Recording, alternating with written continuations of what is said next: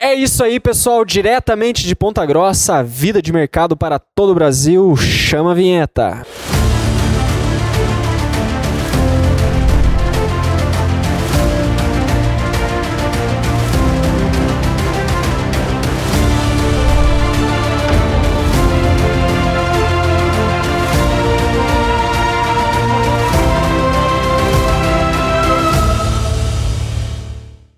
Estamos aqui com os nossos ilustres convidados de hoje. Hoje vamos falar aqui um pouco mais sobre vida de mercado.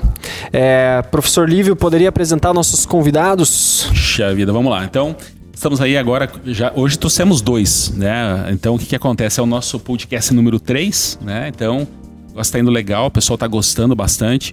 E hoje eu trouxe dois alunos aí, né? Ex-alunos e, e alunos aí. É, da sala de vida de mercado e também da, da UEPG e pós-graduação. Então eles estão hoje é, para situar, né, para situar eles, a Eduarda Rezende e o Weber Bobeck, eles estão eles são assessores de investimento e eles trabalham numa, numa grande corretora. Né? Então o que, que acontece? A gente vai explorar um pouquinho o dia a dia deles. Só que eu gosto de deixar sempre claro, Danilo, para o pessoal, que no mercado financeiro você pode ganhar dinheiro, ao meu ver, de três formas. Você pode é, trabalhar na indústria do mercado, que é o caso deles, né? Aí você tem recompensas é, gratificantes também. Mas como qualquer profissional, tem que estudar, tem que ir atrás, buscar, cumprir as metas. Né? É, um, é um dia, é um, vamos dizer assim, um dia a dia bem intenso. Uhum. Você pode também ser é, um profissional autônomo ou um empresário que quer potencializar o, te, o seu seu capital e aí ele busca a bolsa de valores para rentabilizar isso. Essa é a segunda forma que eu vejo de você ganhar dinheiro na bolsa de valores. Né? Uhum. Muitas vezes o cara aumenta o capital e ele faz isso, claro, através de assessores como eles. Esse pessoal faz esse tipo de, de investimento procurando potencializar a sua rentabilidade. E terceiro, o que nós fazemos lá na Vida de Mercado, que é, é fazer o trade. Né? A gente senta lá, as oportunidades, tanto nas janelas de swing trade, position trade, como day trade, né? É muito, vamos dizer assim, é muito estigmatizado pelo pessoal aí, né? A gente vai falar mais nisso num próximo podcast aí, vocês aguardem, né?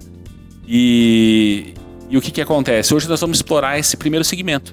Pessoal que estudou conosco aí na, na UEPG, no caso, foram meus alunos aí, e que hoje estão é para mim muito gratificante ver eles na indústria do mercado trabalhando com o mercado financeiro, sendo que o mercado financeiro aqui no Brasil, né, para o número de pessoas e até os números da nossa bolsa é ainda um, um mercado muito pequeno, né? Uhum. Pequeno, ainda perto de outros países aí. É, e a gente percebe que aqui no Brasil essa desinformação sobre esse tipo de mercado ela é muito grande.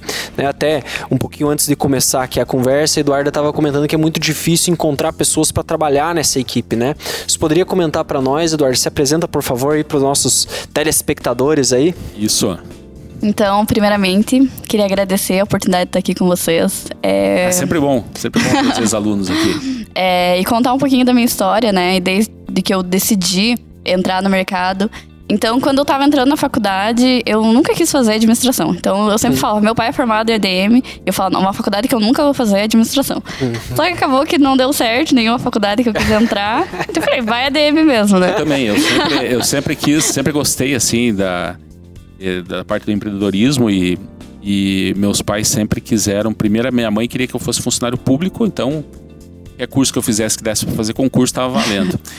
como os dois eram contadores, acabei sendo contador também. E eu não queria, acabei fazendo. E hoje foi legal, porque fazer análise fundamentalista, tudo facilita bastante, né, a formação. Uhum. Você pode continuar aí, Eduardo. E é, só voltando ali numa coisa que você falou, professor, que antigamente, né, os nossos pais tinham muito essa visão de ou você vai trabalhar numa grande multinacional ou você vai passar em concurso, né? Até acho que hoje, né, a gente tem muita essa visão e, e, e é muito diferente do que é a, da realidade de hoje, né? Então, a gente tem muitas formas hoje e o empreendedorismo eu acho que é a forma que a gente mais consegue. O mercado, o próprio mercado que você faz hoje é uma forma aí de você conseguir alavancar, né, mais a tua carreira. Mas voltando aqui, então, eu decidi ali que eu ia fazer administração e eu falei, eu não quero ficar parado, no meu primeiro ano eu já quero entrar na área. Daí eu pensei, onde que eu vou trabalhar? E meu avô, e tem algumas pessoas na minha família, eles trabalharam em banco. Então, meu avô foi tesoureiro do, do Banco do Brasil. E eu pensei assim, ah, então meu pai sempre falou. É ouro do Banco do Brasil, né? o meu pai, o meu pai até comenta que ele ia ver meu avô, a gente eles moravam lá em Floripa, né? E ele entrava lá, era lá no fundo do banco, perto do onde ele trabalhava, É. e ele achava muito legal. Eu falei, ah, eu vou trabalhar em banco, né? Então deve ser legal. Eu entro lá, vejo aquelas pessoas chiques, vou trabalhar também. Daí eu falei, o que, que eu preciso fazer pra trabalhar? Porque eu sempre fui uma pessoa assim que é, eu gostava de estar sempre à frente, né? Então eu falei, eu vou é, fazer o que as pessoas que estão no banco estão fazendo. E daí eu vi que tinha alguns certificados que eu precisava tirar. é, e daí eu falei com a minha tia também, que trabalhava em banco. E daí ela falou, tira o teu CPA. Tipo, é muito difícil, demorei três vezes pra passar. Eu estudei um mês, fui lá, tipo, passei com 93% da prova. Eu falei, nossa, sou muito boa, meu Deus. Explica, pessoal, o que é o CPA aí. Então, eu vou falar um pouco depois aí do CPA, mas Isso, vamos é... falar um pouco das certificações aí, né? Mas, é, para quem tá iniciando, eu acho que um certificado, tanto para você trabalhar em banco quanto no mercado, é o certificado mais básico que a gente tem hoje aí no mercado financeiro, né? Então, é, ele vai te dar ali é, um conhecimento basicamente geral sobre todos os, todos os produtos que a gente tem hoje, né? No primeiro ano já de ADM, você já fez É, o no CPA. primeiro, foi, foi no primeiro mês ali da aula, eu já tirei meu CPA. Daí eu falei, ah, eu quero mais. Eu falei, Você nossa, é meio eu... precoce, então. É, daí eu falei assim, O Anderson sempre falava isso, né? É, daí eu falei assim, nossa, eu tirei CPA, então eu vou fazer mais. Daí eu fui lá e, e eu tinha trancado uma vez, mas eu voltei e fiz um curso da Getúlio Vargas também, de administração financeira. Só que daí eu acabei caindo no cavalo, porque a FGV é extremamente difícil. Mas consegui também terminar, eu falei, ah não, eu vou fazer. Ele tá aluno da UEPG, isso aí, né? E daí, Os alunos desafiando, né? Isso é- Não, tá muito fácil essa CPA 10 aí, agora eu quero lá. FGV. e daí até que eu tava comentando com a professora Gislaine, né, que é a professora do EPG. Nossa, professora, eu tô tentando Vamos entrar em trazer ela banco. aqui também. Falar um pouco sobre o Ai, comportamento humano. Ela Ah, maravilhosa, vamos saudades. aqui, Beijo sim. pra professora Gislaine. Isso. E é, ela falou: você tem que conhecer o professor Lívio. Daí eu fui atrás do professor Lívio. Daí me falaram que ele ia dar um curso. E daí eu falei, nossa, eu tenho que participar desse curso. Daí eu fui lá, participei Lá na do curso. biblioteca Lá central na biblioteca. Da UEPG. Quando eu vi o professor Lívio falando sobre. Nossa, me apaixonei. Foi Dinheiro subindo, dinheiro Aham. caindo. o jeito. Fala o Quem, Anderson, né? quem teve aula com o professor Lívio, é, não tem como você não se apaixonar pelo mercado financeiro, o jeito que ele explica. Assim, você fica encantado. E daí eu cheguei em casa e falei, nossa, pai, eu quero fazer isso na minha vida, é isso que eu quero. E daí eu fui, era dois sábados, né? Acho que era o sábado, né? Danilo caiu no canto da sereia. Caí, e- Dois encantados. Não, eu, e no, meu, no meu caso foi meio engraçado, assim, porque eu, assim, muito tempo atrás, eu, eu sempre falava, porra, judeu é conhecido no mundo, né? Eu, Porra, o que, que eu vou fazer pra ser um judeu conhecido no mundo? né? Vender juro. Daí, cara. Deixa eu- Daí eu pensei Boa, assim. Heber, na época eu até trabalhava, trabalhava num outro segmento de construção civil e eu falava, cara, eu vou ser conhecido em Wall Street um dia, cara. Olha. Eu não sabia louco. como, eu não sabia como, vendendo casa, eu pensava. Daí, cara, chegou lá na aula e, e fazia E tempo chegava que eu em não casa, ia. batia a, a mão É. no peito, né? Daí fazia tempo que eu não ia pra aula, porque eu tava viajando muito ao trabalho. Daí, justamente o dia que até o professor Lívio me reprovou, eu fui lá, fui No primeiro ano, assim, nós tivemos um, Dá pra enro- um perdoar, né, enrosco lá. Um enrosco. Chegou meio atrasadão lá, tá, e Não dá pra perdoar, né? pra perdoar. E daí, cara, é... daí nessa aula, coincidentemente, o professor Lívio tava falando do curso. Cara, me apaixonei. Me apaixonei assim, vi que era uma possibilidade ali de você expandir horizontes, né? Que hoje, é, eu, saiu o dado até recente que a, maior a grande parte do jovem hoje, ele quer ser empreendedor. Né? E, e- e diferente de uma, de uma classe um pouco, uma geração um pouco anterior, que o pessoal queria ser funcionário público, né? Queria ser funcionário sim. público, estabilidade. Então hoje a aptidão a risco do mercado ela tá muito grande, né? Aumentou em, em relação. É esse tipo de profissional que a gente precisa hoje também, né? Uhum. profissional que é, esteja disposto a mudar, porque hoje o mercado ele é muito instável. Então toda hora ele tá mudando, toda hora ele tá é, tendo nova oportunidade, né? É, então a gente sempre tá- tem que é, gostar de risco, né? Tem uma série até, não sei se vocês já hum, assistiram, que Billions. é Billions. E assim, o, o- quem não assistiu, Quem não assistiu duas vezes Billions dessa vez? É, sim, quem não assistiu.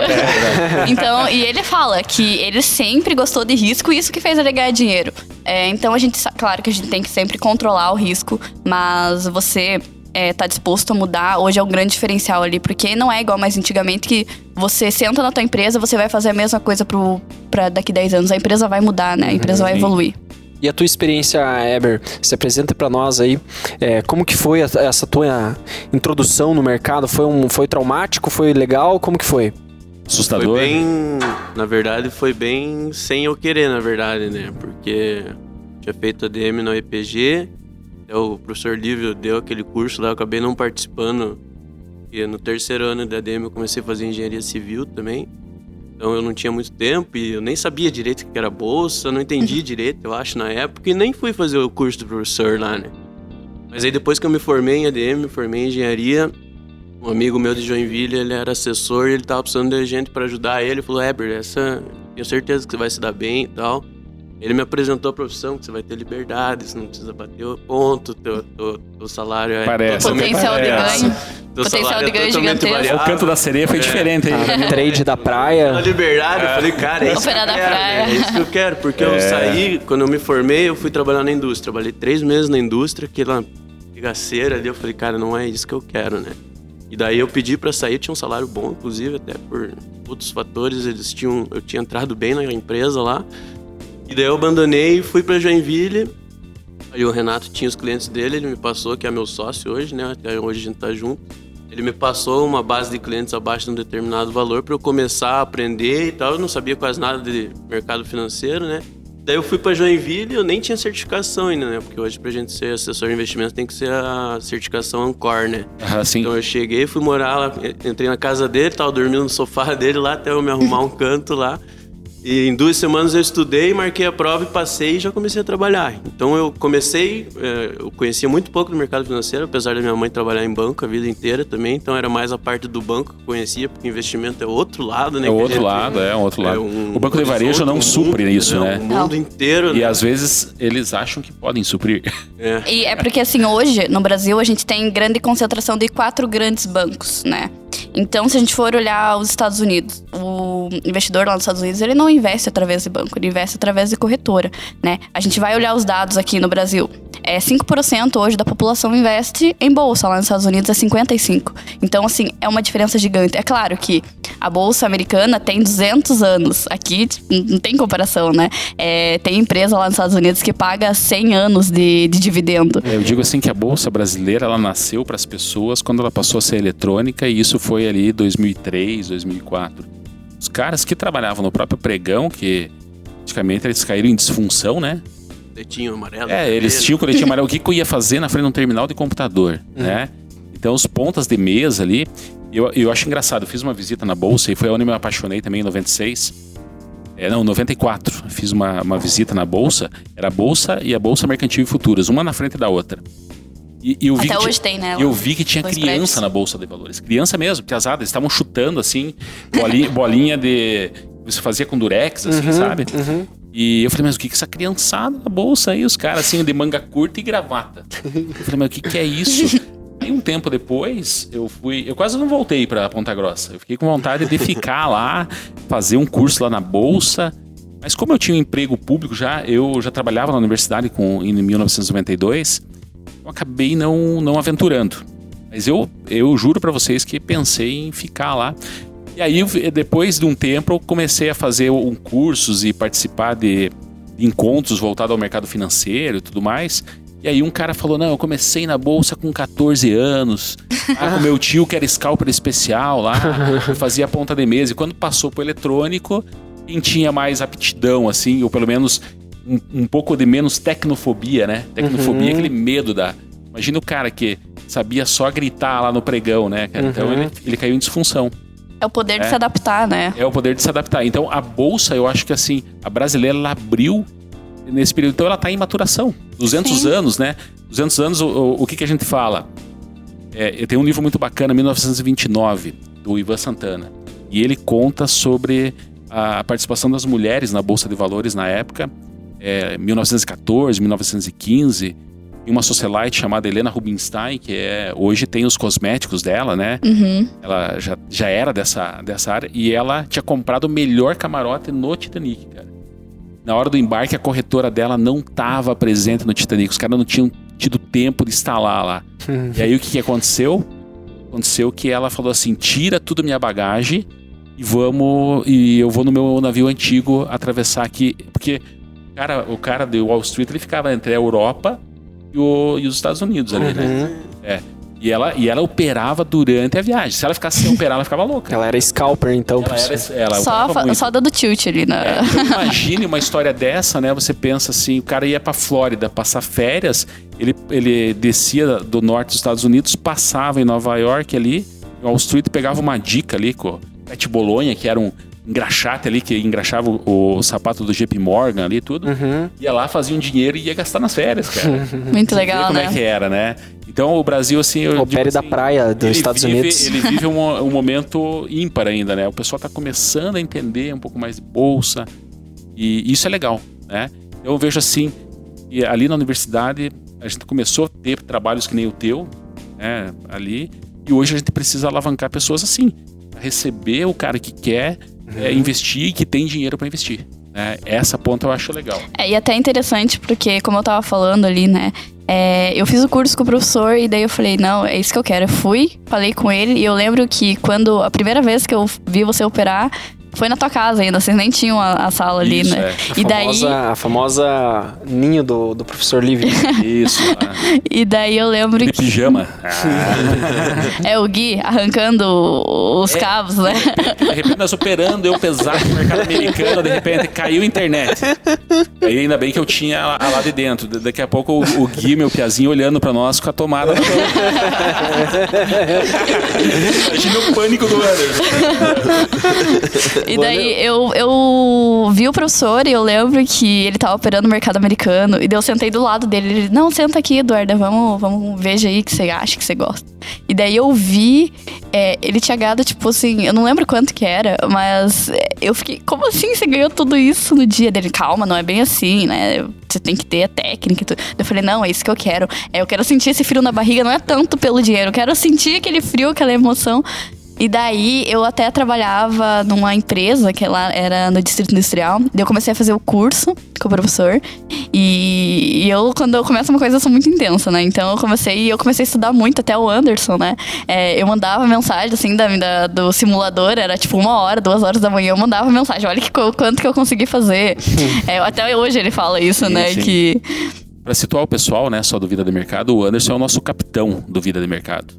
É a nossa, vamos dizer lá, o nosso é o nosso farol ali, tem ele como o, o cuidador do farol. A luz do farol. Ele vai vir aqui, com certeza. Ele é meio envergonhado, mas ele que vai vir no Vida de Mercado, sim. É que a gente fala bastante e quem escuta nós, às vezes não sabe. não sabe quem que é. É, vocês vão ter que conhecer o Anderson. Por trás. O, né? o Anderson ali, ele é o braço direito do, do professor, né? E daí o professor me Meu deu amigo ali. é. Deu a oportunidade de começar a ensinar, né, o pessoal ali que tava é, entrando no curso, como eu tinha saído do... Eu, eu, eu ia pro curso, era duas vezes na semana, só que eu chegava todo dia atrasado quando eu ia, eles acabaram me demitindo. daí eu falei, não é isso que eu quero, eu odiava o lugar que eu, que eu trabalhava antes. E daí eu falei, ah, professor, tô sem fazer nada, posso começar aqui a ajudar vocês? Daí ele me deu essa oportunidade.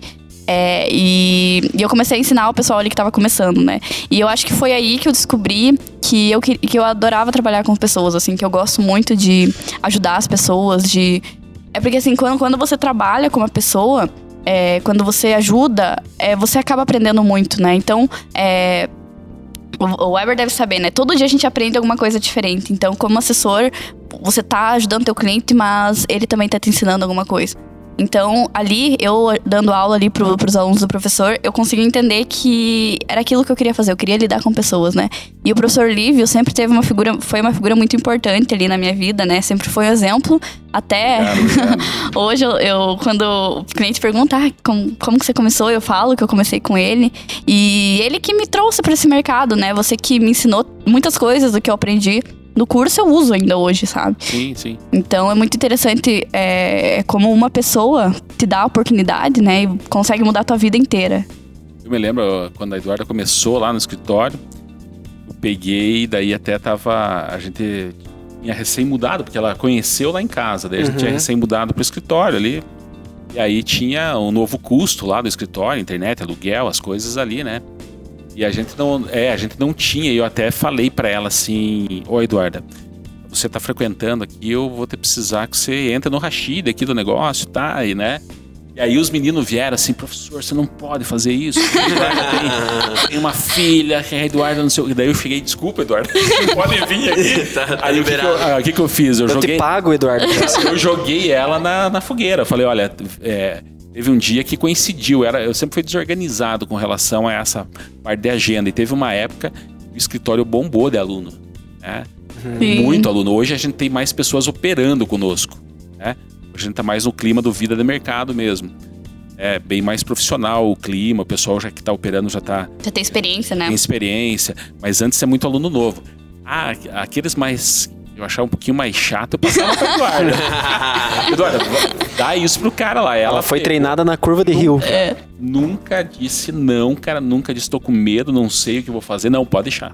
Vamos É lá. igual nós, né? Como assessor, a gente entra lá, o cara pega as carteiras menores e, ó, se vira aí, bicho. Sim. Se você, se você conseguir lidar com essa turma aí, você vai pra frente. E, e muita gente, tipo, que nem você falou, é, fogueira que a gente testa na a têmpera, né, cara? E, e, assim, é, eu vejo hoje, até pelo pessoal que tá entrando no mercado, eles têm uma visão muito errada. É, a gente que começou, né, que sofreu, você disse que teve que se mudar. Imagina a mudança que não foi na tua vida, né?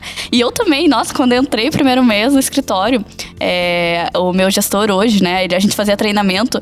Pra mim, aquele treinamento, eu chegava, tinha dias que eu chegava chorando em casa, porque era muito pesado. Eu falava, meu Deus, o que, que eu tô fazendo? Será que isso é pra mim? Então, o pessoal entra no mercado, não, vou ganhar muito dinheiro, eu vou é, tá ganhando igual um. Vou tá ganhando, tipo, muito por mês. E não é bem assim. No começo a gente sofre, é, então o pessoal tem muita visão errada. E eu acho que isso é muito passado pela internet, né? Então a gente acaba vendo uns vídeos. Youtubers, filmes, né? E o pessoal entra no mercado e vê que a realidade é totalmente diferente. É, né? o Instagram, né, as redes sociais, hoje ela, ela busca trazer uma superficialidade só do momento bom, Tá né? vendo um sonho que não existe, na verdade, né? Aquela história do Exatamente. cafezinho, Também. ah, vou pagar um cafezinho aqui, pô, mas por trás daquela operação Ou tem tá muita operando. é, tudo, eu, muita... eu sempre chatei, tá operando de piscina, cara. Pô, eu, tra- eu, eu opero cabeado. Eu opero cabeado. Eu, eu- e se eu tiver numa piscina, eu não quero saber de mercado. Vou operar pro celular, né? É, Profanar, celular. profanar a piscina, né, professor? Profanar a piscina, profanar a praia. não, aqui é um lugar de descanso, é um Sim. lugar, né? que- E por isso a mentalidade de uma pessoa que tem tempo de experiência, né? Dá pra identificar. E o professor, que você que trabalhou muito com o pessoal ali, que é, até quando eu tava no escritório, eles, eles estavam, nossa, vou ganhar muito dinheiro. E quando eles viam que não era bem aquilo, você não ia ganhar dinheiro de um dia pra noite, né? É, é uma questão ali de você, é de uma construção, né? É, então, por exemplo, quando você vai pra academia, é, você não vai conseguir o corpo ideal em uma semana. É igual você começar a investir. É questão de tempo, treino, né? É, e eu falo assim, costumo falar que o cara que, por exemplo, vai fazer trade, né? O cara vê lá a boleta do cara lá, 5, 6 mil reais, 10 mil reais, 20 mil reais, o cara faz em uma operação. Só que o cara que vive de trade, ele, ele tem que entender que ele vai ter que tomar risco em todas as operações, e se ele quiser viver disso, ele vai ter que fazer isso pro resto da vida. Então é toda operação ele tá tomando risco. Ele tem que né? como o trabalho dele, na verdade, É. né? Se dedicar às 8 horas por dia lá, ou mais, né? Depende da... Não, pra trabalhar. É, se né? dedicar pra Operar aquilo e 30 tá, minutos que você vai ficar. Tem, eu vi esses de uma propaganda. Opere 30 minutos que você vai ser milionário. É, não tem, né? E, e Eber, na tua percepção, assim, o que, que você vê como fator é, de personalidade de um cara que dá certo? O que, que precisa para um cara ser de personalidade para o cara ser um assessor de investimento? O que que Cara, eu acho que tem que ser bem paciente, né? Porque a gente sempre fala lá no escritório que os clientes geralmente não sabem o que eles querem, né? O cara quer ganhar dinheiro, mas ele não sabe como. E a gente tá lá, às vezes ele é muito conservador, a gente dá uma empurradinha, às vezes ele é muito agressivo, a gente tem que dar uma segurada, né? Então a gente tem que fazer esse- essa jogada É, e convencer de ele cintura, do é. que daquilo que é melhor pra ele é realmente melhor pra ele, né? Foi até pra completar como eu comecei, foi uma das coisas que me encantou pra eu entrar na profissão é que eu ia ajudar as pessoas. Eu não precisava vender um produto, eu não precisava, eu nunca fui cara de pau ou é, chato ou alguma coisa assim de ficar na insistência. Então o que que acontece? A pessoa me procura ou eu vou atrás da pessoa através de indicação e eu vou ajudar ela. Ela tem um capital parado no banco lá, rendendo Selic no máximo, quando muito, né? E e aí a gente traz ela e apresenta um mundo novo e a gente ajuda a pessoa a multiplicar ou preservar ou reajustar, que seja, dependendo do perfil, o capital dela, né? Então é sempre um ganha-ganha, né? Quanto meu cliente estiver ganhando, eu vou estar ganhando. Isso para mim é o principal. No, é, a pergunta para os dois aí. E quando a Selic baixou e bateu 2%, houve um aumento no escritório de demanda, assim, Eduarda? Você acha que houve um aumento, assim, de demanda? Foi mais fácil você bater tua meta mensal, né? Então, é, pelo menos no meu escritório, a gente bateu recordes atrás de recordes aí no último, no, nos últimos meses mas também porque a gente tem muito essa cultura de adaptação, né? Então isso vem desde ali da, da cultura da própria XP, né? Até a cultura do, de cada escritório. Então o Benchmark começou lá com, em Porto Alegre com 10 mil reais e, é, e não sei se você concorda comigo, mas a XP foi o, o corretor que começou a mudar o mercado financeiro, né? Então ele começou a trazer isso de é, descentralizar, né? Esses, isso. E é, a gente tem uma gama muito grande de produtos e o banco acaba centralizando esses produtos para aquilo que é interesse basicamente para ele, né? Então, as corretoras, não só a XP, como todas as outras, elas vêm ali como um shopping de investimento, né? Para o cliente ali poder é, identificar, nas é, ver as vitrines e ver aquilo que é melhor para você. Isso e... que o pessoal, é, a gente sempre fala, não, tem que ver o perfil, né? Todo mundo tem que preencher ali o perfil. É extremamente importante. Eu acho assim um, um trabalho assim que eu acho fora de série para você fazer como final de curso assim, né? É a questão de você fazer uma crítica àquele formulário do perfil. Hum, eu acho bacana. que ele pode ser melhorado. Eu acho que ele pode trazer mais informações para facilitar pro Inclusive, é, a XP agora é, tá fez isso, uhum. é. Agora, final do mês, né? Quando virou o mês, Sim. agora atualizou essa política também. Então, agora são seis níveis, né? Sim, é. Em vez de conservador, moderado, agressivo, tem Sim. É, visionário, energético, defensor. É, vários, vários, vários tem, tipos. Até complicou um pouco para hum. nós lá, porque deu uma burocratizada, mas... Sim. Mas voltando mas ali se for pro... pensar é, que o perfil ah, realmente não seja apenas uma é, apenas, vamos Dá dizer ser assim. 880, né, é, a, a, uma formalidade sim um instrumento, né? Talvez ele tenha que realmente ser um pouco mais complexo. Porque do jeito e aí que entra, era, né, Eduardo? Usava... adaptabilidade Isso. é o que está acontecendo. E né? também o papel que a gente tem como assessor de entender, de entender o que o cliente quer. Então, assim, é, a gente fala muito no escritório que a gente quer um cliente para a vida toda, né? A gente quer um cliente que é, a família inteira dele vem investir, porque a gente sabe que a gente lida com o dinheiro das pessoas e o, é uma parte muito importante, né? Então, a gente tem que entender o que o cliente quer, porque, como eu falei, hoje a gente tem um mercado com muitos produtos. Então, o papel do assessor é, é, identificar esses produtos e ver ali o que, o que mais serve para o objetivo do cliente, né?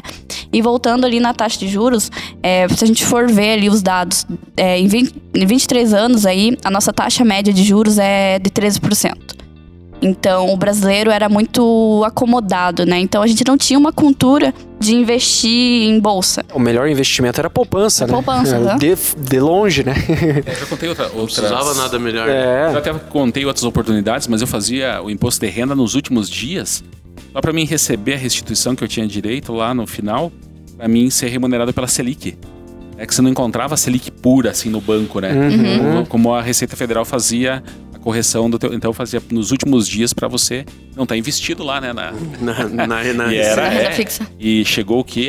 15%? Mas ele teve uma época que era, acho que perto de 20, 22. É. É, logo, logo um pouco antes que. A média, do, é, a média sim, é, né? 13%, a média desses é. 23 anos é 13%. Isso. Mas é, o brasileiro, ele tá, tava muito acomodado a simplesmente deixar o dinheiro ali em poupança, em Selic, né?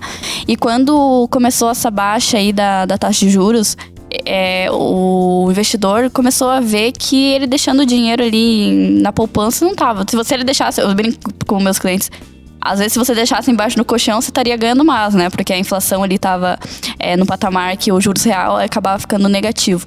É, então, ele acabou percebendo que o investimento na renda fixa não estava tão atrativo para aquele momento, que foi o ano passado. E ano passado a gente teve um movimento muito forte de poupança, do, do pessoal que investia na poupança, para a bolsa. E isso também foi um pouco, eu percebi até por um, alguns clientes impactante, porque o cara viu o amigo ali investindo na bolsa, o cara tava ganhando muito dinheiro. Nossa, meu amigo tá ganhando muito dinheiro. Ele foi lá, deu março, a bolsa caiu 40, 40, 50%. Ele foi lá e tirou. E vocês tirou. acham que essa captação de pessoas hoje é para a bolsa de valores tem muito a ver com esse trabalho de base do assessor ou é realmente uma mudança de comportamento geral? Eu acho que é mais estrutural, porque quando a gente veio desde a queda do governo Dilma ali caindo juros e tal, é, não só o nosso escritório, a XP, todos os qualquer ramo relacionado a investimento cresceu muito. A bolsa dobrou de número de CPFs, ou, né, muito mulher entrando na bolsa e ainda é muito pequeno, né? Então, e agora que a gente parece que a gente vai se tornar um país normal e ter uns juros controlados aí pro, né, para bastante tempo ainda, eu acho que isso vai se tornar cada Tem vez eleição mais ano que vem. É, que vem é um perigo, né? Mas, mas vamos, vamos pensar no de hoje. Parece que a gente vai ter uma taxa de juros aí, apesar de 6% ainda ser meio alto, mas a gente tem uma taxa normal aí para um país em desenvolvimento, né? Então, é, a própria bolsa e todos é, os produtos, tudo, toda a indústria cresceu, né? A XP é, multiplicou, o BTG cresceu, o Safra cresceu. Então, é, eu acho que antes ficava só nos institucionais, né? O dinheiro de bolsa Sim, e sim. mercado financeiro. E hoje tem muito capital de CPFs entrando e, e fazendo a diferença nisso aí. Por isso que eu, a Eduarda, todo mundo está crescendo muito pela essa procura ser inerente e estrutural mesmo. E existe uma, uma- eu, eu sempre recebo, não sei se é porque eu tenho eu tenho mais, eu sempre pesquiso esse tipo de conteúdo de mercado, etc, mas cara, é, é difícil o dia que não aparece uma propaganda pra mim pra eu virar um assessor de investimento. Olha, né? acho que é um sinal. É, eu quero ser trader de mesa. Meu negócio é trade, é clicar lá e sentir, É sentir a- o frio na barriga. sentir o suor escorrer pelo corpo. Então, mas eu acho que existe realmente essa procura, né? Que nem eu perguntei pra vocês do perfil, né? Porque eu acho que às, às vezes a pessoa acha interessante e tudo, mas acha que não tem o perfil, né? Como que constrói isso? O que, que, que, vocês elementam assim? É proatividade? É saber ouvir? O, o que, que vocês elementam assim pra gente criar um perfil do assessor? É, então tem até uma frase muito interessante que o, que o Benchimol. Eu gosto muito de falar do Benchimol porque ele é, é uma grande inspiração, né? Assim como o professor Lívio. Quando eu conheci, quando eu conheci a Eduarda, ela já. Ah, eu estive num um evento da. da, é, do mercado financeiro, ela já mostrou uma foto dela com o Benchmall lá. É, eu Isso sempre, muito legal. eu Falei, sempre gostei. Essa, essa aí Essa tem. ó, Foi a fundo. é, Tá no sangue. Lá, é, tá no sangue. Eu sempre gostei, assim, de, é, de palestra, São curso. empreendedores, né? São empreendedores que a gente tem que Sim, como. não só ele, mas ó, a gente tem Vários. muito, muito, muito empreendedor aí que de sucesso. É, um outro exemplo também é o pessoal da Ambev, né? O Jorge Paulo eu, por exemplo, eu mandei currículo pro Banco Garantia. Acabei não indo para São Paulo fazer o fazer entrevista porque já tinha aqui, mas eu cheguei a mandar currículo pro Banco Garantia. Na época foi é, tinham lá as entrevistas e eu me lembro que as entrevistas deles, os caras é, tinha cara que chorava na entrevista, né? No livro eles falam, né? É, eles mediam a febre dos caras. e, a- e o Banco Garantia estava sempre na, na revista Exame, na revista Sim. Veja. E os caras mudaram o mercado de capital. Totalmente. né? E o Guedes vem do, do Banco Garantia. Os grandes gestores, né, Os hoje. grandes gestores, eles têm, né? Por exemplo, é o, o do BTG Pactual lá, o André Stevens, André né? Stevens. Foi mesa do Garantia. No Garantia, o cara falava, ó, o cara, o bro, que nem você ali, né? O broker de mesa, o cara de mesa ali. Tinha uns ali que ele desconfiava que o cara não ia pra casa tomar banho fazia mais de uma semana, já tava cheirando mal. Sério? Eu tomo banho. Que o cara. Com, e o cara- com, Com colchão. na É, e as, comissões, e as comissões de Absurdo, acima de um né? milhão de, de reais aí, o que trazia os caras realmente Pra com, a, dentro, né? com, a, com a faca na- nos dentes ali para o mercado financeiro, né? É, e o que eu vejo muito, assim, é que é uma da- da- das premissas ali da, da XP, que é também da, da- do pessoal ali do Garantia, que é sonho grande, né? Espírito empreendedor e mente aberta. Então, é, a XP sempre fala isso. Primeiros, os primeiros treinamentos, treinamento, quando você entra como assessor, eles é, isso muito claro. Que você tem que ter a mente aberta para sempre estar aprendendo, para sempre estar disposto. Num, a gente nunca sabe tudo, né? Então, você não tem que ser aquela. O perfil ideal é que você não seja acomodado. Você sempre queira aprender mais, você sempre é, esteja buscando melhorar. E o espírito empreendedor, eu acho que seria assim: a- você vê que tá alguma coisa acontecendo errado, você não fica apontando, ó, tá errado. Você vai lá e, e resolve, né? Que nem você falou. É aquele cara proativo, né? Aquele cara que tá disposto a, a fazer as coisas sem que a pessoa precise, é, precise ficar pedindo.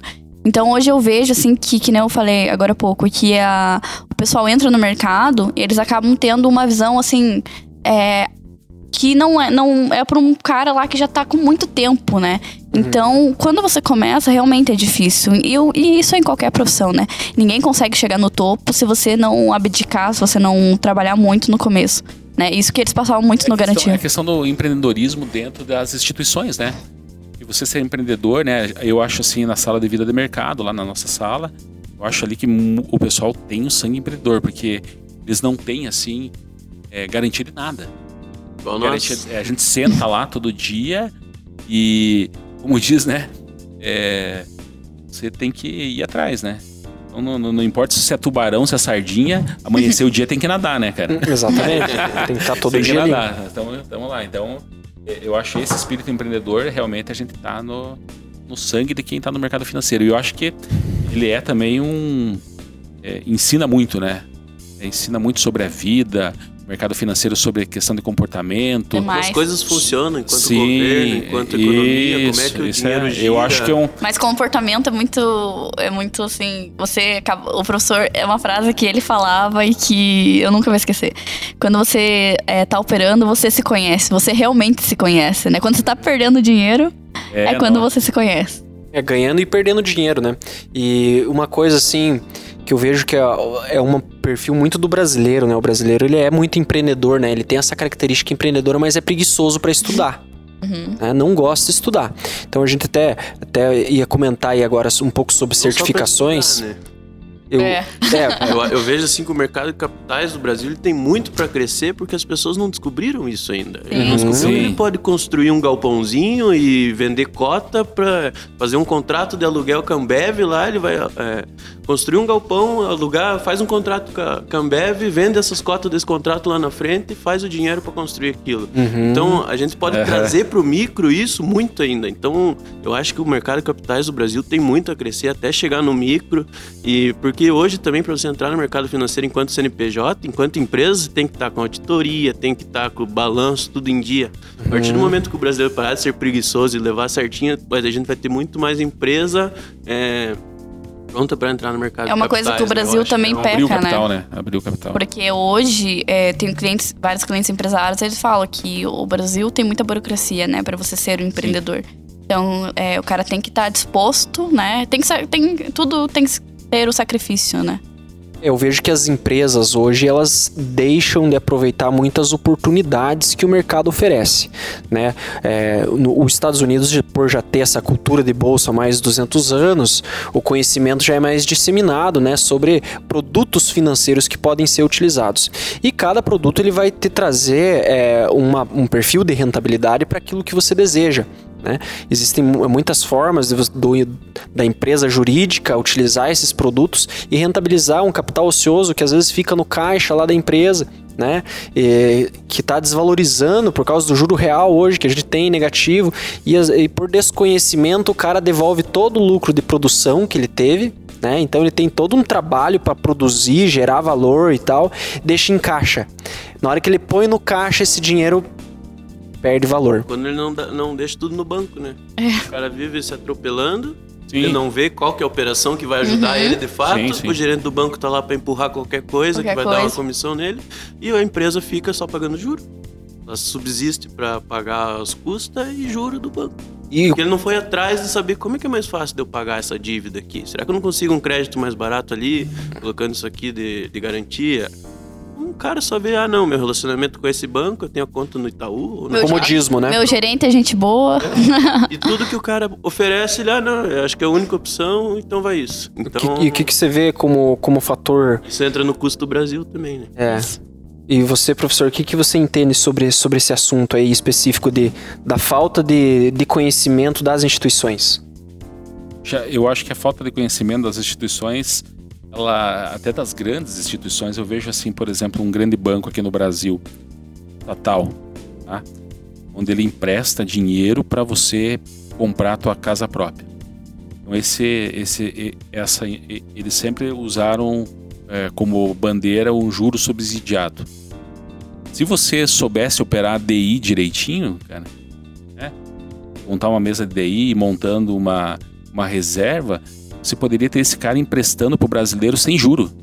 Uhum. Ele iria ganhar no- nos DIs aí. Ele redeava uma, uma quantidade de recurso financeiro onde ele poderia estar disponibilizando e ele estaria protegido através de operações de hedge e variação, variação de juros. Né? Então, é, ele poderia estar beneficiando se ele soubesse trabalhar melhor com os produtos financeiros. Né? Uhum. Né? E, e, são profissionais, né? Profissionais que estão ali. Então, vejo assim que desde a é estatal, né, professor? Não dá para dizer que é só olho desde, no lucro, né? Desde o investimento, desde então o que, que o mercado financeiro traz para você ferramentas que você pode é, melhorar o teu dia a dia, que nem nas, a gente o podcast 2 aí com o Jefferson da Nelore, né? É comprar boi futuro, né? Ele comprava boi futuro, su, subia subia a carne, ele estava redeado. Né? Então é uma forma. E ele é um empresário, proteger. né? Então... Isso, é um empresário. Ele usa a ferramenta como deve ser usado, não, não é um especulador. É isso que uhum. foi criado. Eu vejo assim os assessores assim como um papel fundamental. É no sentido de fazer o quê? É, você, educação, você né, é educação, porque se eles trouxerem um produto legal, se eles trouxerem oportunidades legais, o cara que vai estar tá ganhando aqui em Ponta Grossa, ele vai estar tá gastando na economia local. Sim. Entende? Especulador ou não, se ele trouxer o dinheiro do mercado para a economia local, ele vai melhorar tudo aqui. Uhum. É, então você fala, não, a bolsa tem os especuladores, eles, eles é, vamos dizer assim, abominam essa, essa. Então, mas se o cara tiver trazendo o dinheiro que ele ganha no mercado, movimentando a economia local, é excelente. Então, se eles fizerem mais pessoas estarem ganhando com a bolsa de valores, com os investimentos em renda variável, vai melhorar para todo mundo na nossa região. Eu vejo assim. É, a tônica é essa, vai melhorar para todo mundo aqui. Nós vamos ter uma distribuição é, maior dessa riqueza que tem, que muitas vezes estava parada. Eu uhum. acho que não só na renda variável, né, professor? A gente, como assessor, a gente assessora o patrimônio. O nosso objetivo é ter 100% do patrimônio do cliente sob assessoria, né? Então, não a gente só, tem a parte de renda fixa. Não só os investimentos, né? É, a parte de renda fixa, que vamos proteger através de seguro, previdência, sucessão patrimonial. Mas, assim, é, a parte de é, essa parte de trazer para a economia local, ou a partir do momento que isso crescendo e a, essa educação que a gente leva a atingir mais gente, a gente pode trazer um mini mercado de capitais dentro de Ponta Grossa, por exemplo, né? Uhum. Quando, se a gente expandir o mercado do Brasil, né, a, a um tamanho assim que tudo isso seja normal, pô, a gente emitir um CRI é normal. Então, a gente vai permitir muito mais negócio. Por isso que eu acho que o, o mercado do Brasil ainda tem muito a crescer e assim, por isso que facilitar a vida de sim, todo sim. mundo. Por isso que também precisa de profissionais bem captados, é, com, capacitados, né? É, isso, porque você até mesmo falou ali do da estatal, né? Que o, falta conhecimento, né? Então hoje eu vejo que alguns profissionais, né, principalmente do banco, acabam se acomodando. Claro que tem as certificações e tudo mais, mas uma certificação é importante, mas não vai garantir ali que você tenha todo o conhecimento necessário para estar tá levando melhor para o cliente, né? E é muito difícil essa questão da certificação. É que nem o, Weber comentou aí que ele fez, estudou uma, hora, é, uma semana, duas semanas. É, para inicial, né? Vamos. É, é a Ancor, né? Que é para ser agente autônomo de investimentos, né? Que a nossa profissão tem só uma certificação que ela é obrigada e tal. E até a sociedade que a gente constitui ali enquanto escritórios, todos são. Todos que estão dentro da sociedade têm que ter, tem que ter. a certificação e ser né, autônomo ali, a gente é Qual que é a obrig, é, o que, que ele tem de, de requisito para poder fazer essa, essa prova? Só pagar a taxa, vai lá e faz. Não precisa ter graduação, médio, nada, ensino médio. Ensino médio. Ensino médio é, nossa profissão não precisa de ensino superior, né? Apesar de né, isso conta para você, né, sim, convencer seus clientes, sim. né, porque a, a, chave da nossa profissão é confiança. Se o cara confiar que que você tá dizendo para ele é verdade, tá tudo certo, né? E o tempo provar isso que você tava certo, né? Então é levar a educação e a partir do momento que o cara faz a prova ali, ele vai embora, né? Existem muitas certificações hoje. O cara que quer trilhar uma vida de mercado, o que, que ele precisa, por onde que ele precisa passar? É, então, eu vejo assim que hoje é, existem diversas certificações para diversos objetivos.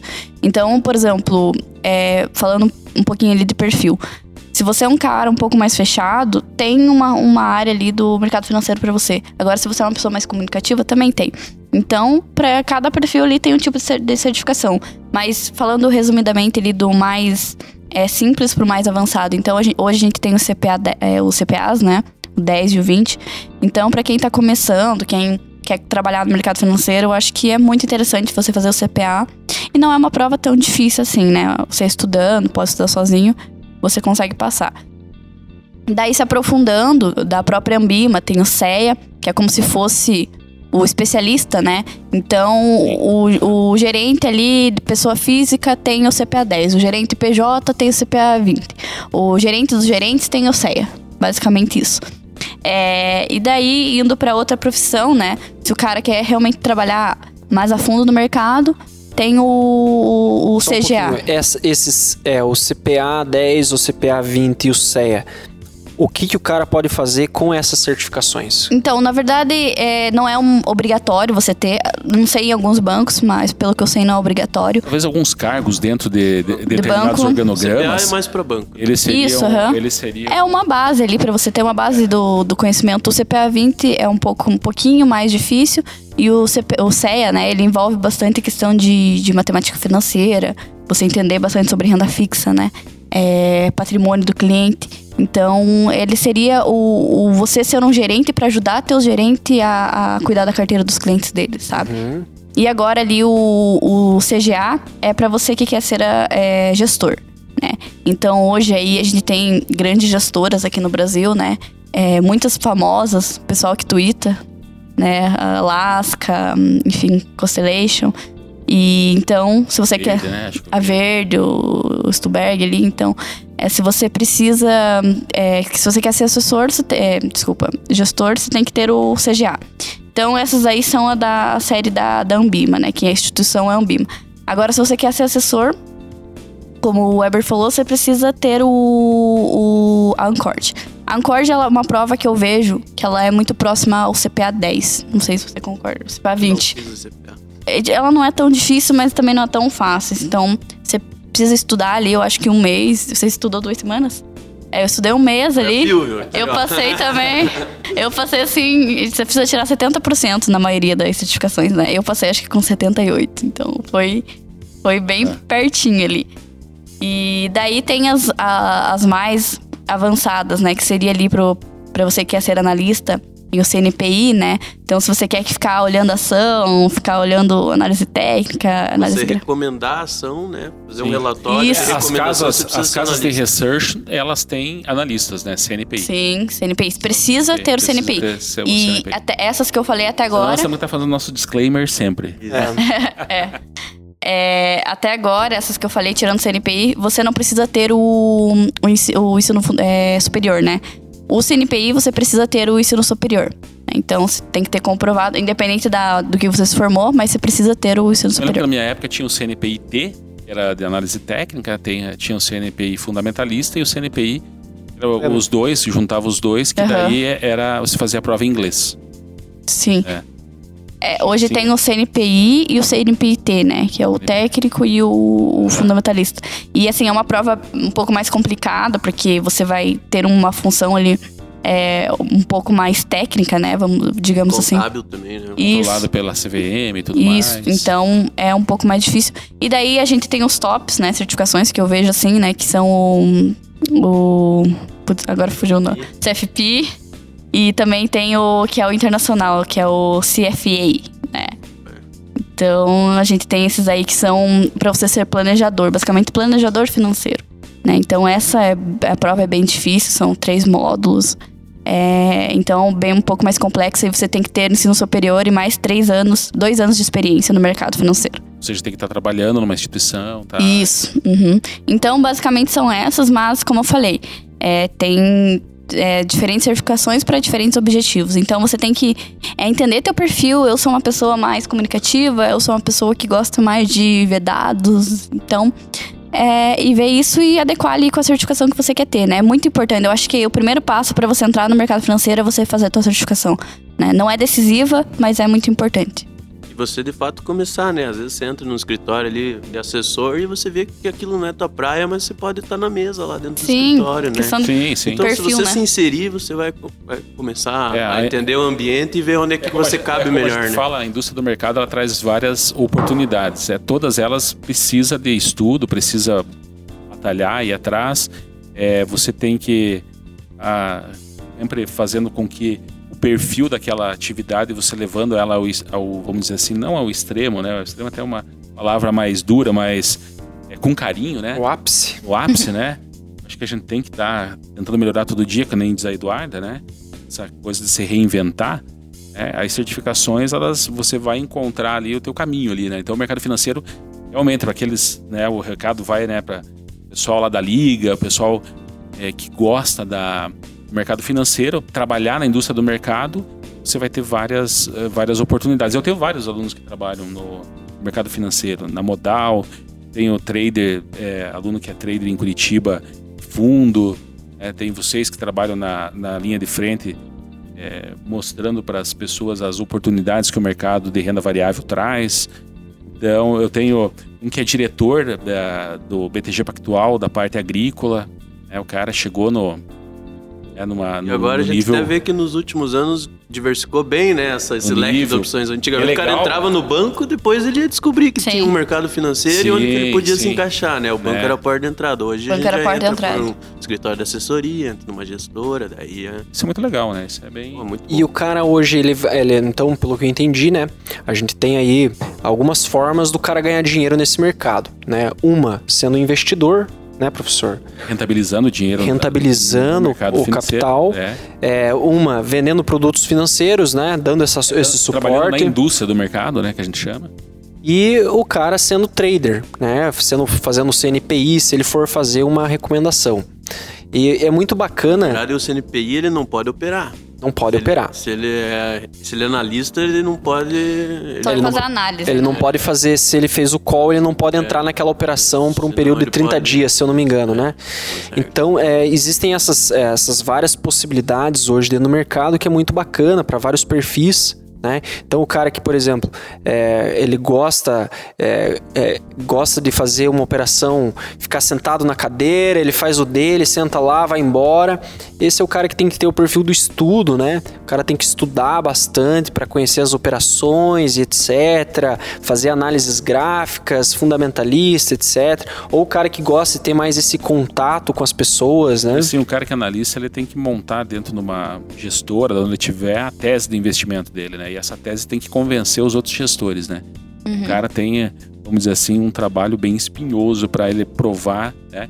E o mercado, como o Danilo fala, a hora que você fala pro mercado que você tá certo em determinada coisa, ele manda você pagar, né? Pague aqui, coloque teu dinheiro e vamos ver se tá certo mesmo. É, não existe, game, né? é, não existe uma outra forma.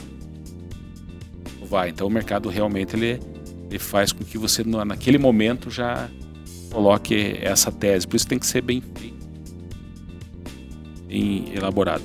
E que Eduardo, para finalizar aqui, Eduardo, esse é um recado para o pessoal e acompanha. A gente teve a questão da pandemia, né, que atrapalhou um pouco esse projeto que eu achei sensacional, que você cabeçou na universidade, é a Liga Financeira. Né?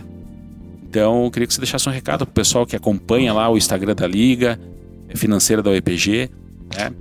Você vai, é claro, indicar o Vida de Mercado para eles seguirem lá também. É, mas é, como você é uma entusiasta né, da, da questão do mercado, eu queria que você deixasse uma mensagem para essa moçada aí, tendo que você, para eles, você é uma, vamos dizer, um exemplo, né? E mesmo desde o primeiro ano já tinha certificação, já estava correndo atrás. Então isso é bem legal. É, então, como eu falei, é, eu consegui chegar até aqui, mas eu acho que eu tenho que melhorar muita coisa. Eu acho que isso é muito importante, né? A gente reconhecer que a gente tem, sempre tem que estar tá melhorando. E se você está começando agora, se você está com medo, ah, não vou tirar certificado, não vou tentar entrar em banco ou corretora, tenta, né? Nunca é, é, é, cedo demais, né? Porque às vezes a gente fica deixando, ah, quando eu tirar aquela certificação eu vou tentar. Não, tenta agora, né? Porque eu recebo muita pergunta ali do pessoal que me manda, às vezes quando eu posto alguma coisa ali no Insta da Liga, ah, me, me dá dica, eu tenho uma entrevista, eu tô com medo de ir porque eu não tenho, tenho curso, não tenho é, certificado. falei, vai. Né? O, o, as empresas estão mais interessadas na tua vontade né? Então, ter um cara. potencial, né? Isso, ter um cara ali que tem um currículo perfeito, ter um cara. E só que o cara é, tipo. É, mentalidade CLT e tem um cara que tem espírito ali de, de mudança, o cara que tem muita força de vontade que, que a empresa vai contratar? É, caro, é claro que aquele cara ali que tem muita vontade de, de fazer dar certo, né? Então, é, tentem, tentem os certificados também. Às vezes você não passa, tenta de novo, acontece, né? É, é, e assim, conteúdo igual esse aqui que vocês estão produzindo faz toda a diferença, né? Pro pessoal que tá começando. E é muito importante isso. Parabéns pela iniciativa de vocês. Pô, legal, legal. E a gente vai estar tá fazendo com a Liga Financeira, provavelmente já conversei com a Eduardo, a gente vai lançar aí treinamento voltado aos alunos da UEPG, né? A um, um custo aí mais subsidiado para que o aluno venha ter mais informação e, e tenha essa capacitação. E a Eduarda vai estar junto comigo e com o Danilo ministrando esse curso aí, a moçada aí da, é, da UEPG, das outras faculdades aí, mais ligado à Liga Financeira, né? É como eu entrei através de um curso desse, eu acho que muita gente também vai ter muita oportunidade de. Exatamente. E o Vida de Mercado é uma comunidade prática, lembrando, né? E ele está aí para isso. Impulsionar as pessoas, aquelas que querem conhecer mais e, e, trazer esse conhecimento do mercado financeiro aliado ao que? A, aos empreendedores e às pessoas que movem essa cidade aqui também. Um último tópico que eu gostaria de trazer, que às vezes por inocência das pessoas, as pessoas acabam acabam deixando passar, né? O cara para entrar nesse ramo, ele tem que ter dinheiro ou ele não tem que ter? Como que o cara faz? Por exemplo, o cara acabou de sair do emprego, tá lá vivendo do fundo de garantia dele, o cara, o que, que ele precisa, né? Ele vai precisar ter um capital para ele se bancar nesse, nesse começo de profissão como assessor, né? Porque a gente sabe que para o cara viver, por exemplo, como trader, né? Ele tem que ter um, uma reserva de valor, né? Para ele se bancar, porque demora até o tempo de maturação, né? Para o cara começar a entender um pouco de mercado, até ele conseguir ter rentabilidade. Eu estimo esse prazo em dois anos tá? Sendo otimista, tá? Eu sendo otimista, eu falo que o cara para ele começar a viver de mercado, ele precisa ir de uns dois anos, tá? No meu ponto de vista. O que, que vocês, o que, que vocês entendem hoje?